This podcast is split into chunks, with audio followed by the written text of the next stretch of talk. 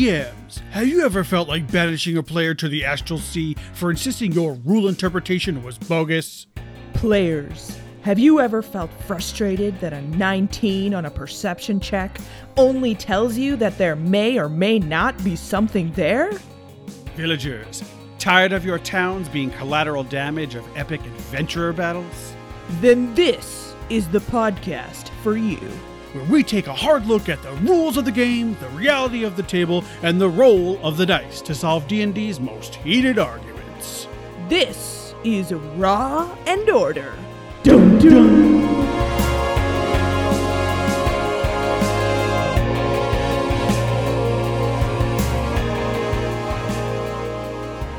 Everyone, welcome back. It is truly the most wonderful time of the year. It is pumpkin fall sweater season.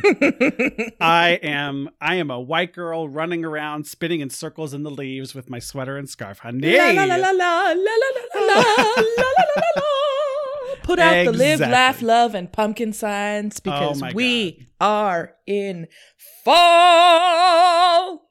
I can't express. Fall's my favorite season.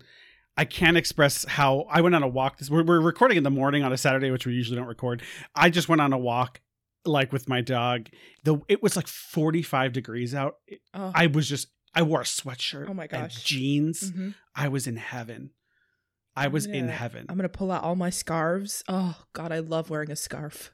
Yeah. I just want to sit outside. Sweaters. Oh, with a warm cup of something. Cider. A warm cup of hot chocolate. Warm, well, hot chocolate for me is more of a winter thing. I'm going to stick with apple cider is a very classic fall drink. Yes. So I want to sit on my porch and just do lines of pumpkin spice while sipping apple cider. I don't even like pumpkin spice. I'm sorry. Yeah, I mean, listen, like okay, when you say you don't like pumpkin spice, do you mean like the pumpkin spice latte or just like pumpkin spices? I don't like pumpkin spice lattes or putting pumpkin spiced things in stuff. Well, pumpkin spice. I don't like pumpkin bread or I don't even like pumpkin pies. I'm sorry. What? Okay, that's weird. That's fucking. I'm sorry. It's my mother's fault. Okay, and I hope she's listening to this because it's her fault, and I'll tell you why. Swati, how dare you? When I was a child, she decided she was gonna make this like pumpkin pasta sauce, which is actually a common thing, evidently, like you to make it out of like gourds or whatever. Yeah. But she made it more like a butternut squash type sauce. Yeah, almost. But instead, I think she used like maybe like the pumpkin filling from like a pie or something because it tasted like goopy candy sauce on top of my pasta, and I was like, this is disgusting. I love it. You were traumatized in that one. Yes, and now I don't like pumpkin things. Wow. It's my mama's fault. That's so sad. Well, I love pumpkin things. Have you ever had sweet potato pie? No.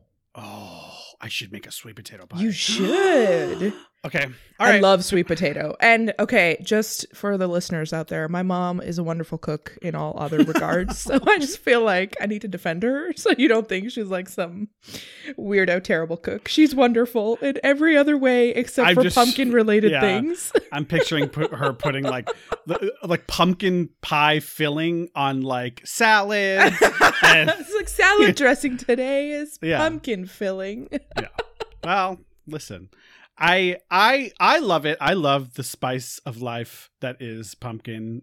I'm not like so big on like pumpkin spice flavored things because that's basically just like pumpkin pie flavored things. I'd rather just have pumpkin pie. But I love sweet potato pie more than pumpkin pie. I'm going to make one. It's so good. It's like buttery sweet potato. My favorite fall pie is, do you say pecan or pecan? I think I say pecan pie. I say pecan. Pecan pie. That's my favorite fall pie. That's my favorite fall pie, pecan pie. Pecan it's delicious. Pie. Pecan pie is good. It's a little too the filling-y stuff is Goopy. A little too cloying for me. Really? Yeah. You like my use of cloying? I do. Although I think I used it incorrectly. I think you just say it's cloying. Cloyingly sweet or something? Or no, I think you just say it's cloying, which means it's too sweet. Like cloying meat. Oh, whatever. It's too. It's just a little too. I don't know. Then again, I love. Fuck. Have you ever had gooey butter cake or gooey butter bars? No. It's fucking just sugar and butter, and it's so good. Mm-hmm, mm-hmm, mm-hmm. So anyway, this morning I had. Mm-hmm. It was like apple pecan bread with cinnamon, and I put lemon curd on top of it, and it was a fucking cake. For breakfast. It was so good. No. I bought it at the farmer's market, and I bought the lemon curd from Trader Joe's. Shout out, plug. Did you go this morning to the farmer's market? No. I went last week, and I had like frozen it, and I toasted it this morning. Yes. I love the farmer's market. I haven't been at all. No, this is like the first week I haven't gone. Oh my God. Okay. Well, thanks for inviting me. Everyone, if you would like to meet Joe and Anna in person, come meet us at the downtown farmers market next Saturday. We're gonna have a stall actually next year at the farmers market in Des Moines, so yeah, come up and talk about D&D, goat cheese, fresh flowers, D&D. Listen, I felt like I will never forget when I used to live downtown. I lived a block from the farmer's market. And for those listening, Des Moines actually has a fucking awesome farmer's market. Amazing. Not as good as the Detroit farmer's market. If you ever go to Detroit, go to their farmer's market. It's fucking amazing. It's so awesome. But it's still a good farmer's market. I will never forget going and getting like a fresh baguette from La Mie, which those listening, it's like, oh, how good of French bread could Des Moines have? La Mie knows how to make bread. That's raw good. Getting a fresh baguette and then getting fresh goat cheese from the goat cheese place, that vendor, the woman with the natural gray hair who's gorgeous and lovely. I love her so much. And then I would just walk around and scoop goat cheese and eat all the carbs and fat. And it was... I mean, that's why I don't go. I'm just realizing why I don't go. But you're walking it off. I always go to the El Salvadorian stand and get pupusas, and they're amazing. I've never gotten one of them. Oh my God, they're so good. And there's like 5 different like Asian stalls where you can walk around and get like crab rangoons and eat them in the morning, and those are amazing too. And bubble tea. I just want to like eat all the food. Yes. And now I really want to go. Maybe. All right, let's go. Let's go next week. Okay. If you're around. Okay. What else is new? Well, I mean, we had some sad news. I don't know if we talked about this already, but one of our Gaidra 2 players left us. And you know, I was thinking to myself, I was like, it was really unfortunate that he left us. And I totally understand, of course, because he's so busy. And right. Completely know that prioritizing this can be really difficult. A lot of the time. It turns out having a full-time job, being a student, being a father of 2, a husband and a husband with an expecting wife, turns out that's a lot. So. And he has like 17 animals too, if I recall correctly. Yeah. So he is a busy man, but we're very, very sorry to see him go. But you know, I was really sad that my character didn't get a chance to say goodbye to him in her own little way too. You know, I was thinking about when Andrew left us because of his schedule too, like we had that sweet little like he left us letters and we got to kind of say goodbye through our characters as well. So I certainly hope we come across both of the Andrews again. Yeah, I was going to say we have a hard time keeping Andrews in our campaigns. So now there's 4 of you, which I think the group decided. I asked like, okay, how do you feel about 4 versus 5? And you're going to stick with 4 for now. You know, I wanted to ask you about that. Yeah, go ahead. I feel like you have planned out quite a bit of this campaign. Mm-hmm. And I feel like you planned it with 5 in mind. So how do you feel about us kind of sticking to 4? I would say so I've learned from my mistakes in the past, because in my first Gaidra campaign, I lost 2 players very early on, the first campaign I ever did. And I learned like, don't build essential things around players, which I still made that mistake in Gaidra 1 because Heather's character is very central to the plot at the moment. But I sort of like learned from that mistake. Okay, make sure your story's flexible. So I didn't necessarily plan everything to need 5 players. Like all the combats and stuff that you encounter are going to be scaled accordingly. Okay. Like I don't have every combat planned, like from now until, you know, next plot point B. I usually make the combats as we go, like every week. Okay. But the story, there like are definitely... last time we would have encountered an extra frog. You might have, right? You've been there, yeah, yeah. So I definitely like will scale those things because I want it to be fair, sure. But I think you guys like the story doesn't need any one of you in particular to be completed. The more of you that stay in the long term, the more I make you essential to the plot. Right. So, for better or for worse, like even if we have to do something later on, if a player has to suddenly leave, then that's okay. However, there's now no excuses because even if someone were to move away, I have my almost fully furnished gaming dungeon. Yes. Yeah. Maybe when we reach 600 followers on Twitter, I'll post a picture of it. Ooh. But I'm so excited. This week, like within the last 2 weeks, Justice JoJo came over and helped me put in a vent in the basement. So now there's airflow and circulation. So it's a little bit more comfortable down there.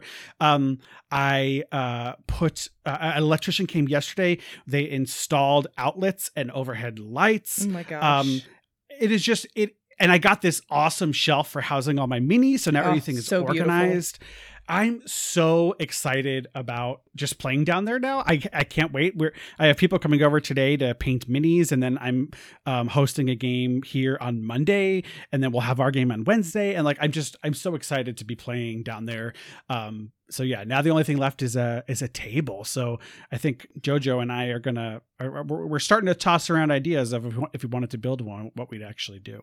And are you gonna have like a virtual setup? Yes. Where I was going. So, Justice Phil, who was on the program last season, he has an extra TV that's like a flat screen he doesn't need. So he's actually giving it to me, and I'm going to use that as like, I'm going to have it on a holder that like it's going to lay flat against the ceiling when we're not using it, but then it'll swing down when someone needs to be present virtually. And then I have a 360 camera that was really good. It's like it exceeded expectations because like normally these things are like $1,000, like the ones we use at work and stuff. This one was $100 on Amazon, and it actually works really well. Right. And then so all I need is one more camera to come down from the new chandelier that's down there, that can hover over the battle maps and be used for that. So yeah, I'm going to have a fully functioning virtual option.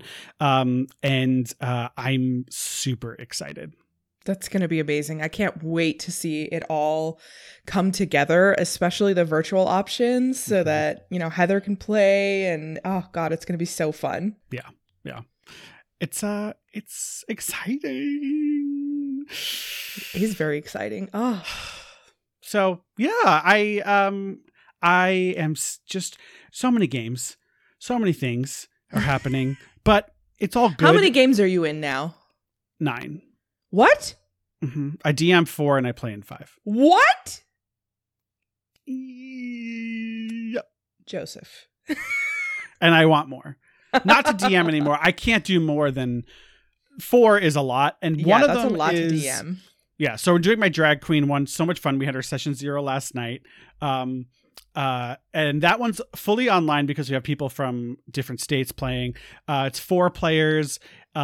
Everything is flavored to be drag queens from the planet Glamazon. Basically like we came up with the world together, and the premise was that like one day in the near future, RuPaul was just like, I'm an alien. Just like, I'm not actually human. I'm an alien, and I'm taking all my lovely queers and allies and gays, and we're going to like go to space and all be drag queens. So they go back to the planet Glamazon, and everything is a sexual innuendo and a pun, and it's amazing.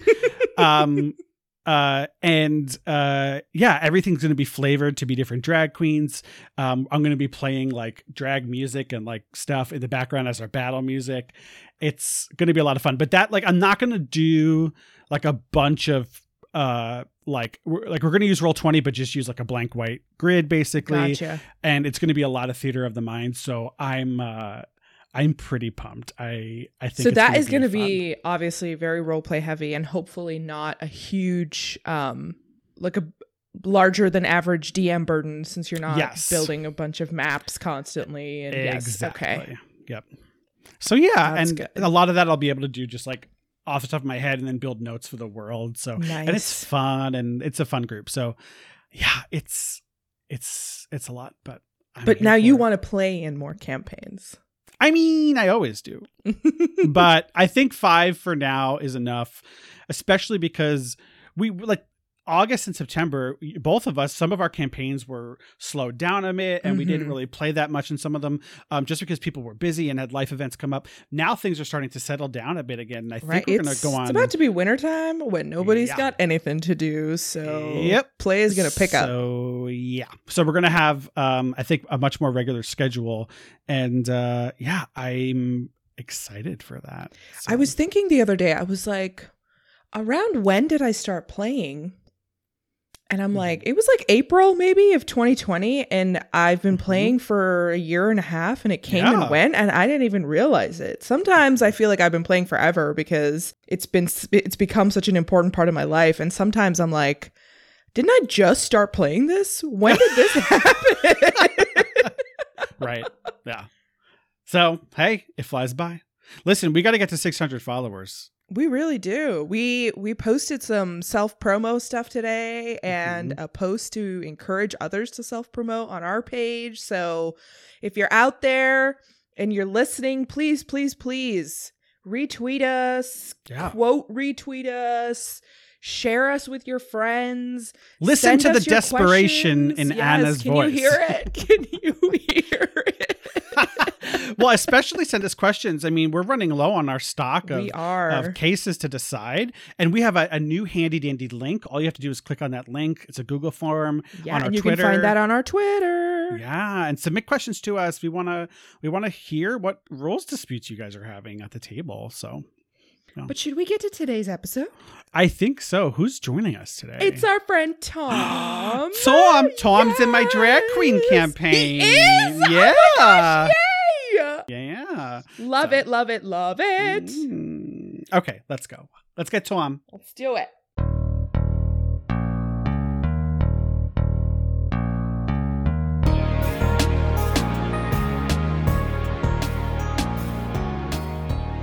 Oyez, oyez, oyez! The Honorable Chief Justices Joe, Anna, and Associate Justice Tom of the Supreme Court of D&D. All persons having business before this court are admonished to draw near, give their attention, and make sure your marble countertops aren't actually gravestones, for the court is now sitting. I have no idea what I just read.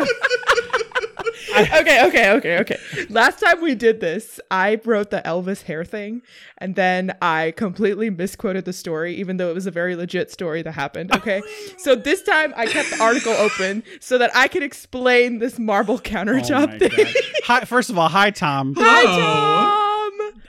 Tom was on season 1 of Raw and Order. He's back to talk about things. But Anna, please, before we do that, explain what the hell I just read. Okay, so this family has an estate sale where they're selling the slab of marble that they found in their home. Come on. And the slab of marble it's not like the whole countertops. It was just like this huge slab of marble on which their grandmother used to make fudge.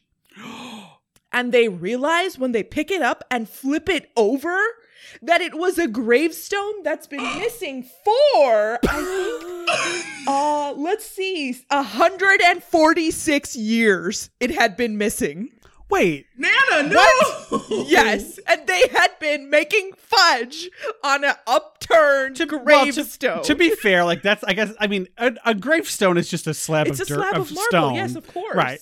That hangs out of the ground. So that's not good, gross, but it's also... But how did it end up in somebody's kitchen as opposed to in the ground? Was it missing from from their town? No, it was not. So was Nana still alive when they discovered this? No, it was an estate sale. So she had passed away. Okay. And then they flipped over the marble for the first time and were like, wait a minute. Grandma's got secrets. Who is Peter J. Weller, and why did he die in 1849, and why do we have his gravestone? Oh my God. mysteries. Listen, I'm here for it. Yeah. Hey, reduce, reuse, recycle. Yeah. Don't go buy marble, steal graves, headstones. I mean, it is that's a lot of marble to be not in use, really. Other than to provide some minimal information. No, they donated it back to wherever it was supposed to go. Oh, I would just sold it.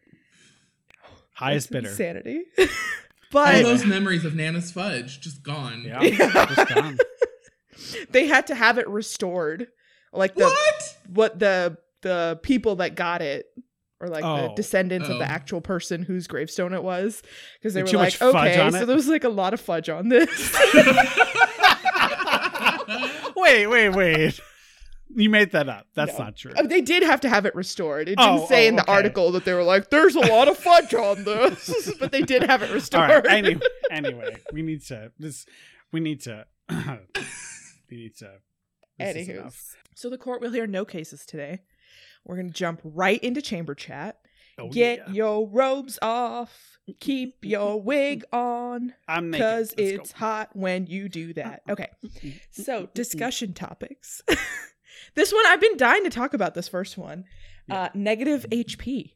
When you go down, but you've taken more damage than it took to get to zero. Are you counting that negative damage to get back up? Do you have to first make up for the negative damage? It was evidently a thing in Pathfinder, yes? Yeah. Mm-hmm. To do that, it is it a 5e thing, and should it be? Discuss. So, Anna, why? I know we have a guest here, but you seem really enthused about this topic. So why are you so into it? Well, I can see the benefits of both. Mm-hmm. Here's my biggest drawback from that. That is a lot of fucking math I don't want to do. Sure. That is my number one drawback to this. And because especially when you have first started playing and you're a newer, lower level character, man, you drop like that. You know, you drop in every battle and somebody's got to bring you back. So to have to account for negative HP when you're doing that, that's so much trouble. But when you're higher levels, I can see it. I can see it being more of a challenge to be like, not only do you have to make up for the fact that you're down, but you have to make up for the fact that when you weren't down, you only had 10 HP, but I did 25 points of damage on you, right? Like that's a much bigger challenge for the whole party to try and bring you back up. And okay, so here are some questions that I had. One, there's a rule, right? Like if you take your entire HP max below... Mm-hmm. that you auto die, right? Yeah, so if the amount of damage you've taken meets or exceeds your total amount, your maximum health, which importantly at that time, right? Because if you have a spell that reduces your HP max, that reduces the maximum for purposes of this, then your character is just dead. There's no saves. So if you had 10 hit points and a character hits you for 25 hit points, you're just dead. Right. And so we know that 5e, at least in its mind, has accounting for negative HP to count for something. True. Second of all, when you're down and you're unconscious, you can still get hit, right? And what happens to that damage when you're hit, when you're down? You lose a death save? Yes. Yep. Mm-hmm. So if you're down and you're hit with a ranged attack, or you take damage from any source other than a melee attack, you lose one death save. If you are hit with a melee attack, it's an auto crit, and you lose two death saves. Okay. So see, for that, I think that it kind of works against negative HP because it already has a consequence of getting hit when you're down. Right. If you took that away and said, obviously, somebody that is down can still continue to be injured, and you didn't have the consequence of losing death saves, I could see an argument being made for keep a track of your HP, your negative HP, because then you got to build back up from that. Those are my thoughts. This is why I was so interested in this, because there is just a lot on both sides to be said here. And I found it fascinating that previous versions did this, but 5e is just kind of fuzzy about it. So, okay, you guys go now. Well, yeah. So I think what your last point was about the exchange between death saves and having to keep track is exactly it. Because in Pathfinder, you're still in 5e, I guess to back up one or so, you hit zero and we're like, oh, you're dead. But mm-hmm. Pathfinder actually uses negative HP, so when you get to zero, you're not dead. you're disabled, which means you can't move because that'll you can't do standard actions. That'll continue to hurt you, but you can still move around and do stuff at 0 HP. It's when you get to negative that you're dying, and then when you get to a certain amount of negative HP is you're dead. And it's got this whole system built in because Pathfinder's super crunchy and takes account of all of this and makes you do math for it. It has this whole system about negative HP. Instead of death saves, you have to do like stabilization checks, and if you fail, you continue to lose health. That makes your stabilization checks then subsequently harder. Wow. Okay. It's got this whole system in which you switch to 5e, and it's like, no, 0, you're dead, and then you do 3 death. It's like way streamlined. Unconscious or whatever, but you can't move around, right? Right, yeah. It's just way more streamlined to get to the point where, you know. Yeah, well, I think that was part of, I mean, I don't know too much about the earlier editions, but I think the criticism of 4th edition was that some of it was not streamlined enough. And I think they realized going from 3rd to 4th, we like missed a lot of opportunity to just simplify things, which is why Pathfinder, I think, being an offshoot from 3rd, didn't quite go as far as 5th edition in terms of like streamlining stuff. So I think like they kept a lot of those more crunchy aspects of it. But that's interesting. So in Pathfinder, how would you get to 0 hit points? Did you have to do exactly enough damage to get you to 0? Or like if you were at 5 hit points and you took 10 points of damage, you're at -5. You're at -5. But then you're down, right? But then you're down. Yeah. Yep. And so if you're at 5 hit points and you take 5 points of damage, you're moving around, but you're disabled. Uh-huh. Yeah. Okay. You're just like, help me.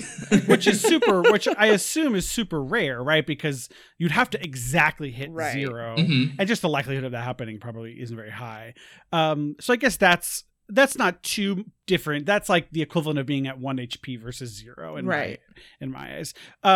But I guess when it comes to, I like the way 5e handles it. But to be fair, I've never really played Pathfinder or a system that had negative HP. So I guess, Tom, like maybe the rules are too crunchy to get into, but like is the only way to bring them back up to 1 point is to heal them, or can you do other things to help another player? No, you can do a heal check to stabilize. Obviously they're stabilizing themselves. There's I was just looked this up last night too to refresh myself. There's natural healing. So the rules also talk about whether you're recovering with assistance or without assistance. Oh. And standard base, if you take, a long rest, you automatically get your level back in hit points. So if you're recovering with help, like it's obviously easy, you just have to make sure you rest, and then you're going to be gaining back your level and points or more, because if you do even longer, you can get more. But like you're going to naturally just heal over time. If you're doing it without help, you still have to like try and there's rules in it to try and survive. Like make sure you're actually healing and not just like slowly dying while left alone in the field. So, but it's all in there. Yeah, it's all like very granular about how it works. So if someone is stabilized, so like you're dying, you're taking negative HP. I do a stabilization check. I succeed. Are you back at 1? No. You're just not losing health. I'm just not losing health anymore. I'm still unconscious and at negative HP. I'm not conscious again until I get back to 0 or higher. And then do you have to, what is the threshold of HP you need to reach in order to die? Your constitution score, but negative. Oh, interesting. Which is like another reason why you really should make sure your constitution, like don't go in with a 10 con score and leave it there. Oh, because that's not very much. You're going to like constantly be running up on that deadline on the other end. You want to have a high con score so you can like survive the negative sides. True story. So I played Pathfinder Kingmaker. It was my only like thing playing Pathfinder, as well as the new one, Path of the Righteous, that came out, and my characters would get to negative HP and I'd be like, "What the fuck do I do?" Because the rules don't really explain it really well. Like, the tutorial's not great, and I was like, "Why is my character at negative? What is that? I thought they're dead." So, okay. So, Tom, which I guess you talked a little bit about like the two systems and how they're different and how 5e streamlined it. Which do you prefer? For this purpose, I really prefer the death saves, because in that moment, especially like with a newer player, they're sad that they're dead, right? And there's a lot of drama that just comes from the fact that people are going to be invested in their characters. Like, I don't think you should add math on top of that. Thank you. Rule of life. It's like you're never add math on top of that. Right. You're already sad and like upset, and now all of a sudden you're like, well, is it, you know, am I negative? Like, what do I need to do? What do I need to do? I'm still alive. Okay, last chance. Like, cut all that out. Yeah. It's just 3 death saves, and puts the pressure on everyone else to save you, or really lets you know that your friends don't like you if they're just like, I'm sorry, you're dead now, bye. Yeah, I enjoy being unconscious. I'm like, now I get to sit back and relax and just wait for the story to unfold around me. I mean, yeah, it's... I see the merits of the negative HP. For one, it gives that player something to focus on that's like, as active and engaging as combat, right? Because you're still calculating stuff. But I think I prefer the death saves. My only issue with death saves is that it's really easy to kill someone. Right.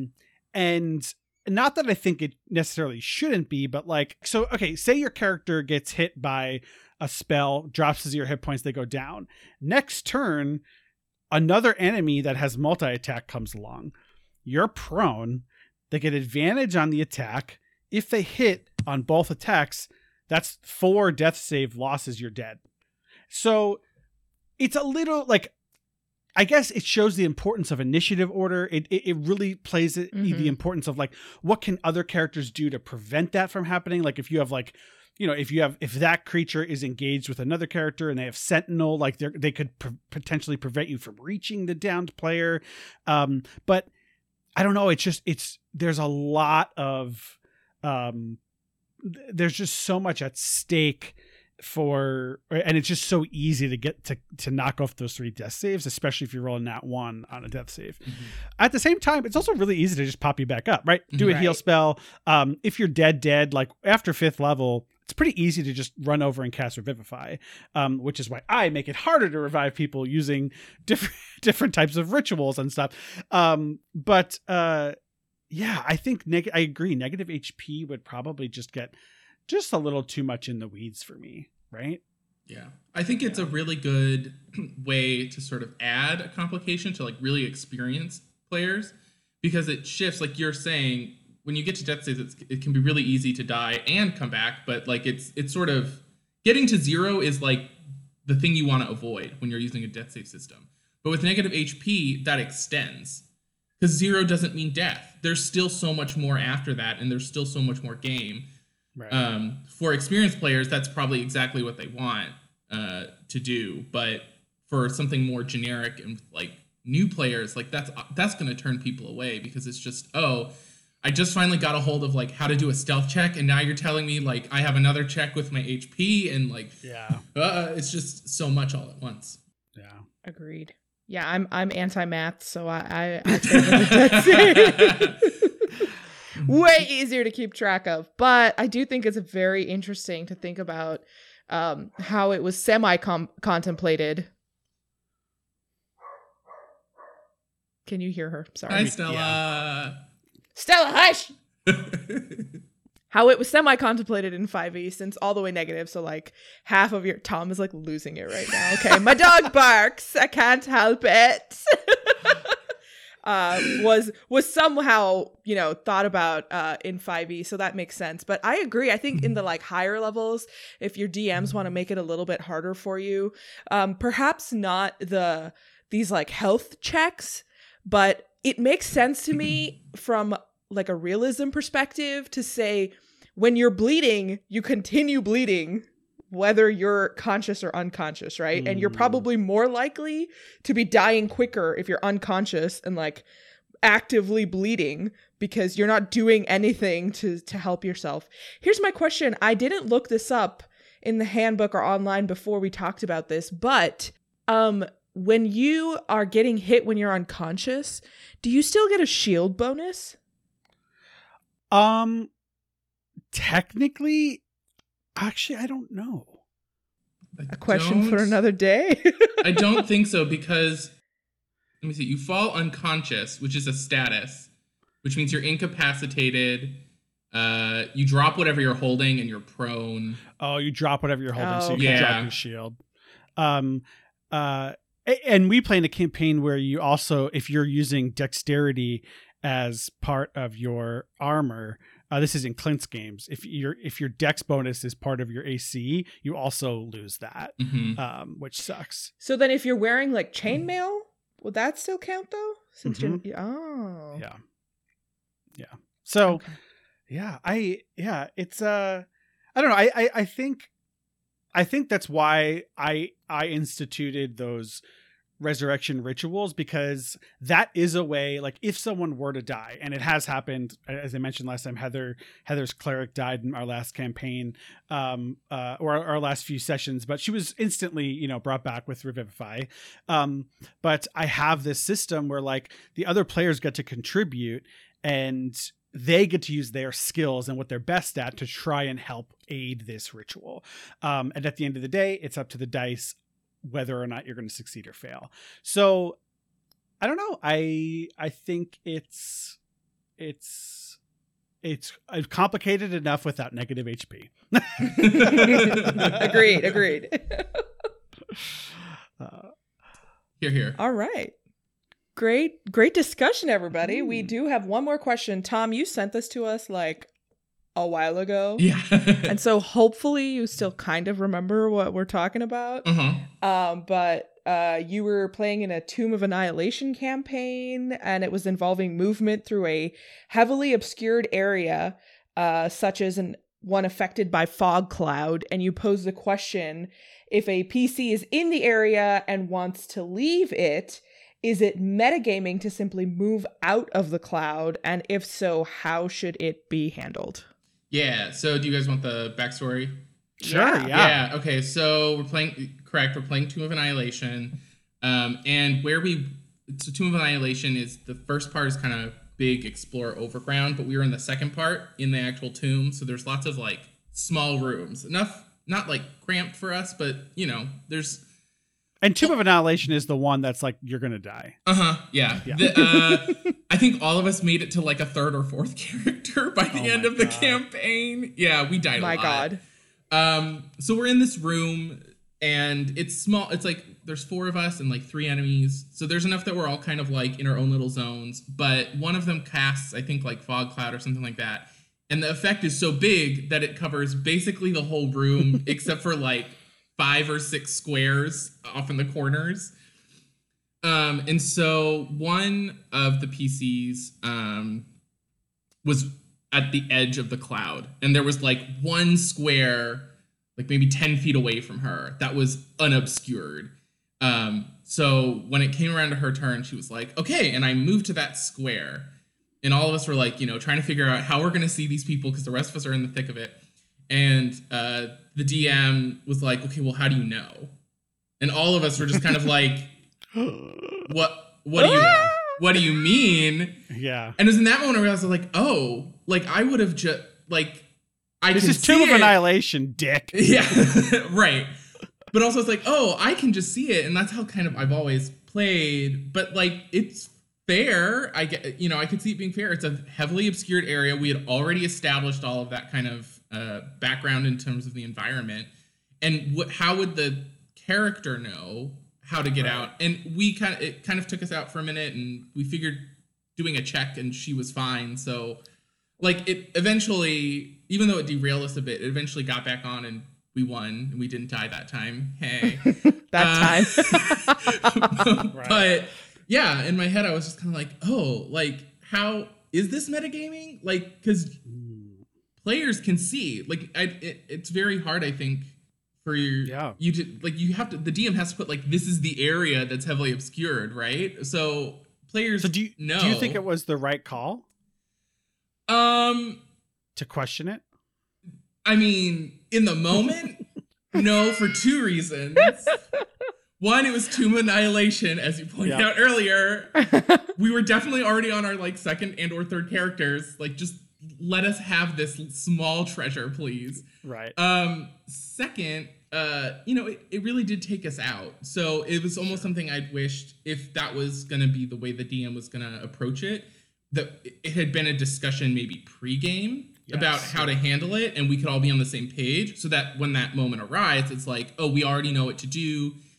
The drama doesn't get, because it was really dramatic. These creatures were just coming from another plane outside of a closet. We accidentally opened the wrong closet is how this started. Oh my God. Yeah, they popped out of a closet. We're like, Fog Cloud. We're like, ah! So then all of a sudden that got just immediately dissipated because we're like, oh, well, how do we know if so-and-so can move into this space, or are they just going to sit there and have to die because they don't know their directions?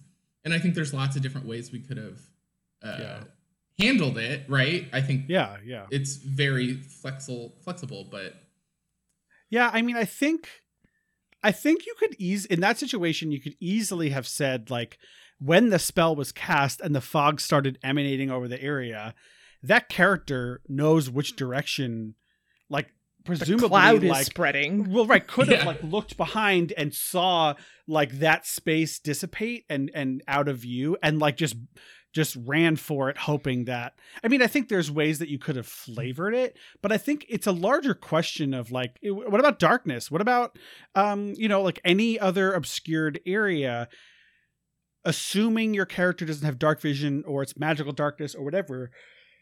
Is it metagaming to move your character in a specific direction? Mm-hmm. Anna, what's your take on this? I was thinking about this and I never realized, I think it was like Tom said, I never realized how much I accidentally metagame,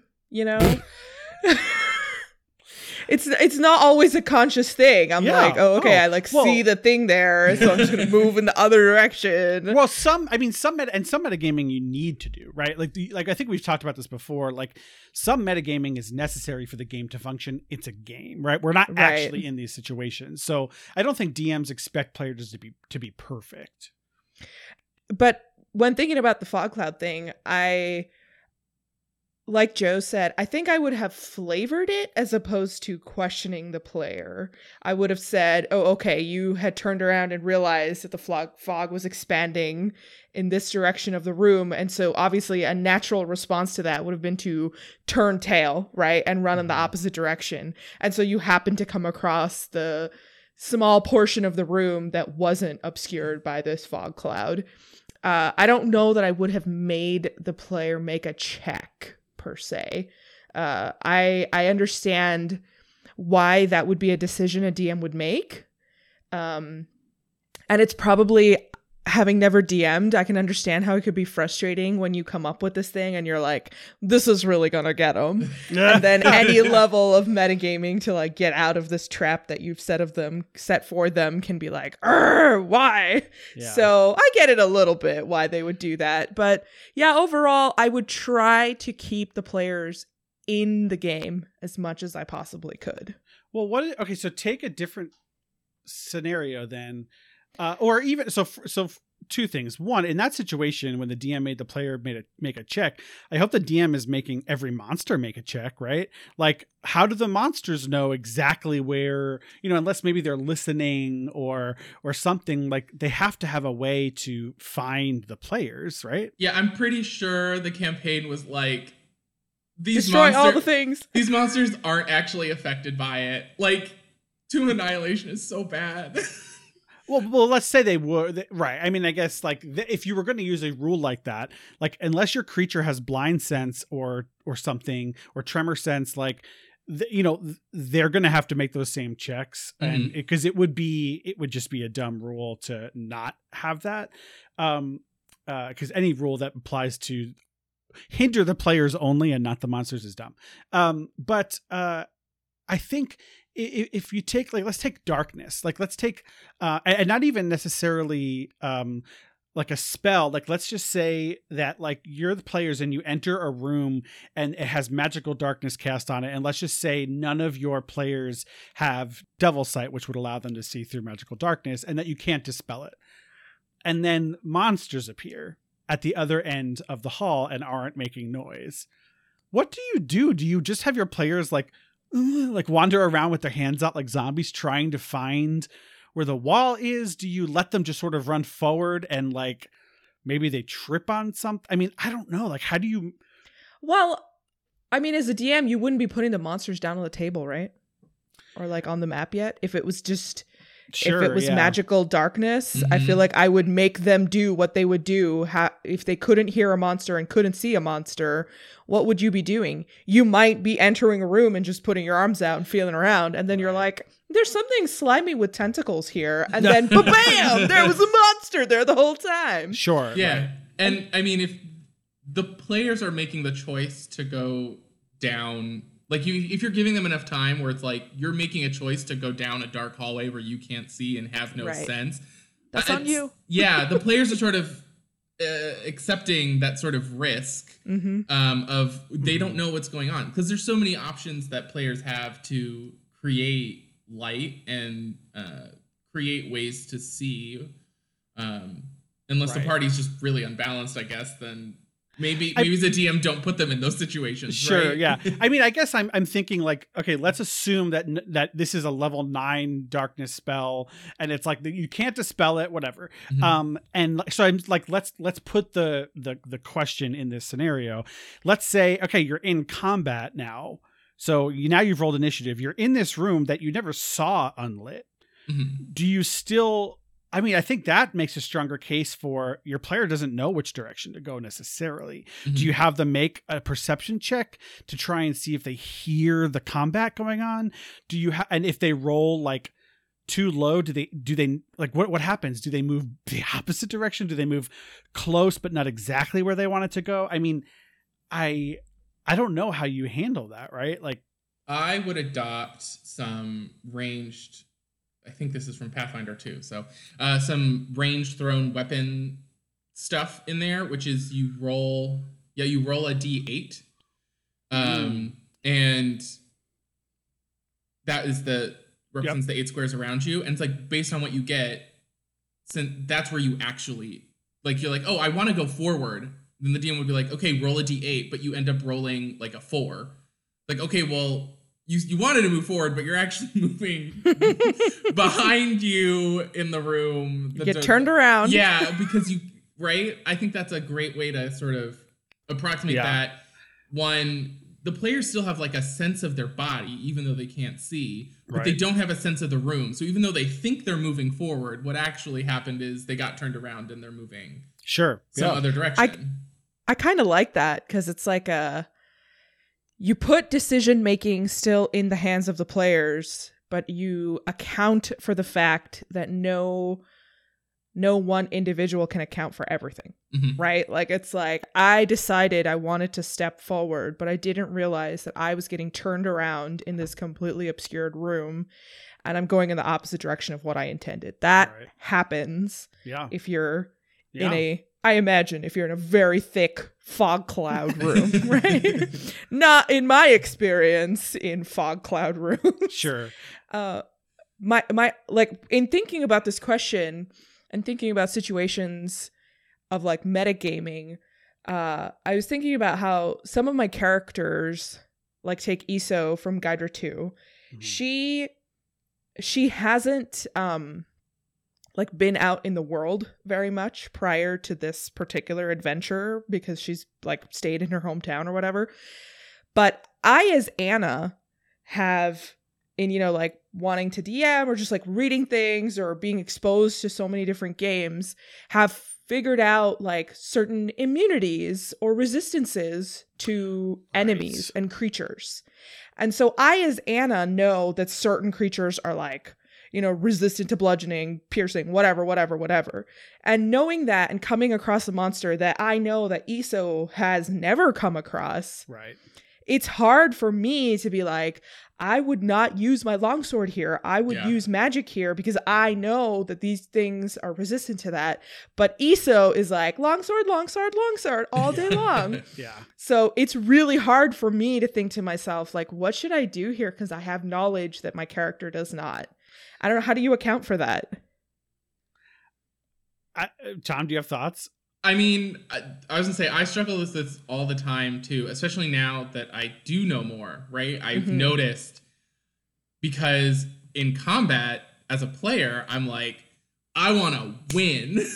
And, I mean, of course, my character does, too, but my character is always some sort of, like, fun thing. It's not me, and I know I'm the one that's like, I gotta win. I'm gonna like min-max the hell out of this combat and like figure out the solution, air quotes for our listeners. So, I mean, that's something I still struggle with today. And I, like you were saying with your Iso, I think that's a great way to kind of help is if you are thinking about those proclivities that your character has. Like if you know your character is longsword, longsword, longsword, that's gonna make it really easy. Like before combat, you've thought about that. That's gonna make it really easy in combat when you're like, okay, for me at least, I would be like, okay, but I've decided she's longsword queen. The first hit, it will at least be what her like. Yes, like I'm at least gonna do one and be like, oh, it didn't work. Let me try the fireball. Yes. I mean that. I think that is like the fairest thing to do, and I agree. It's hard for every player. I definitely struggle, but try to.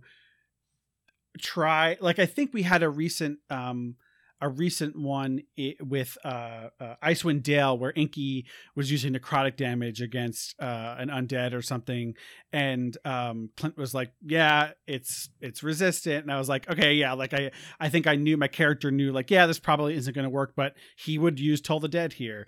And then once I realized that, I did something else the next turn. But another example of sometimes where this could actually work to your benefit is another example from Clint's game Yawning Portal. Was when we were fighting, we were in a swamp and we were trying to cross this very like difficult area with like a bridge in a circle, and like there were guys chasing us and it was this crazy chaotic thing, and a fucking Hydra pops up out of the swamp water and attacks us, and we're like, oh fuck. Well, my character, what my plan was, it was to do Hexblade's Curse or Hex, either one, because she's a rogue warlock. And then as my action at the time, I was always casting Create Bonfire because I think we had just gotten to like 6th level or something. And and I just liked that I could do 2d8 of fire damage. Well, Joe knows that hydras are, if it's the same hydra from the book, it's very weak to fire damage and that it can't regrow its heads. But I stuck with it, not because I wanted to stay true to my character. And in that moment, it just happened to help me. But I think that could easily have been viewed as, well, this is metagaming, which is why if you are a DM, change that shit. Oh, maybe my... Not the Hydra you were thinking of. Exactly. It's not, yeah. Oh, this, this other creature. Oh, you think that this gelatinous ooze is going to do acid damage? Nope. It does cold damage. What? Like, change it up. Don't use stat blocks from the book, especially with advanced players. And that goes back to my whole, like, always make up your own and tweak your own characters. Right. But, yeah, I mean, metagaming, it's rough, but the more you try to avoid it, the better your game is going to be, I think. I mean, Yawning Portal reminds me, in our last session, Anna had knowledge that all these weapons that we had just purchased in this town were cursed items. Yep. And that they were going to do bad things if I tried to use them. My character was in a whole different room when the rest of the party discovered this and did not know...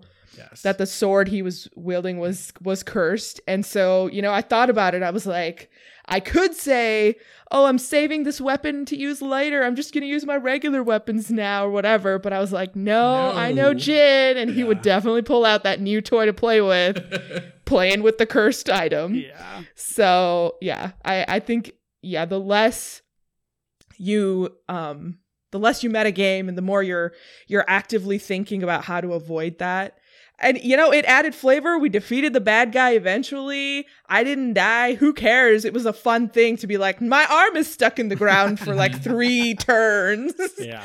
Trying to fight one-handed or whatever. It was great. So, yeah, just got to embrace the crazy. Yeah. The whole time I was asking, I'm like, do you say anything to the rest of us? Are you warning us? Because it just so happened, like the previous battle, I also had a cursed bow and I never summoned it because my character was focused on, we had to like get a Jin back in there, or an Ifrit back in their like genie bottle. Mm-hmm. And so my character and Anna's character were both like, we're not attacking, we're going to find this fucking bottle. So it just happened to be that I never cast any attacks, so I didn't summon my warlock bow, but in the following combat where this happened to Anna's turn immediately preceded mine. Yes. Thank God. And I was like, well, my character sees that, and Jin clearly says these weapons are cursed. These so she's are cursed. Like, fuck it, I'm not summoning my bow, I'm using my other bow that I didn't get rid of yet. So the initiative order really worked in your favor there. Absolutely. Because as soon as I realized, I was like, I think these weapons are cast. Yep, because I was totally like, do I Eldritch Blast or do I get my bow? Like, if I Eldritch Blast, that is total metagaming. And I was prepared to summon my bow, and I'm like, please, someone use your weapon, or please, Phil, your character, the only one who used his fucking cursed weapon and didn't say anything. So yeah, we were all just like, please, please, please say something. And luckily we all had the cursed items removed from us. So yeah. Yay. Anyway. Well, that was lovely, Tom. Mm-hmm. So good to see you. I'm so excited you're in my drag queen game. Can you tell the children, can you tell the kids what your character's name is? So my name is Felinda Hall. Felinda Hall.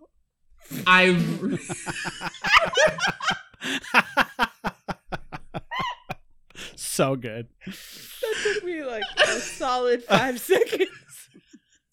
Perfect. Yep. It's so good. What? Like, I want, like, it's, you know, it's a good name when people would read the posters and be like, I don't get it. But then they get to the show and they hear it and they're like, oh. I can't wait to use all the... I text Andy, like, every day I'm like, drag name this. And I can't wait to start using all of those, like, in-game. So, well, thank you for gracing us with your presence. Yeah, thank you for having me. I always have such a good time. Yay! Well, we will see you next time you're on here, Tom, and I'm sure we'll have you back. But to our listeners, please, please, please, at Raw and Order D&D, tweet us, retweet us, follow us, share us, and send us your questions. Yes. Submit your questions. And y'all really need to get those followers up. I am dying for chapter 2. From Springer up to Section. It's like the chapter 2 is like halfway written right now. Oh my God. Like, I'm so excited. We really need to get this going, yo. This is going to be a good chapter. I need it. So excited. Internet, get on it. All right. Well, bye everyone. Bye y'all.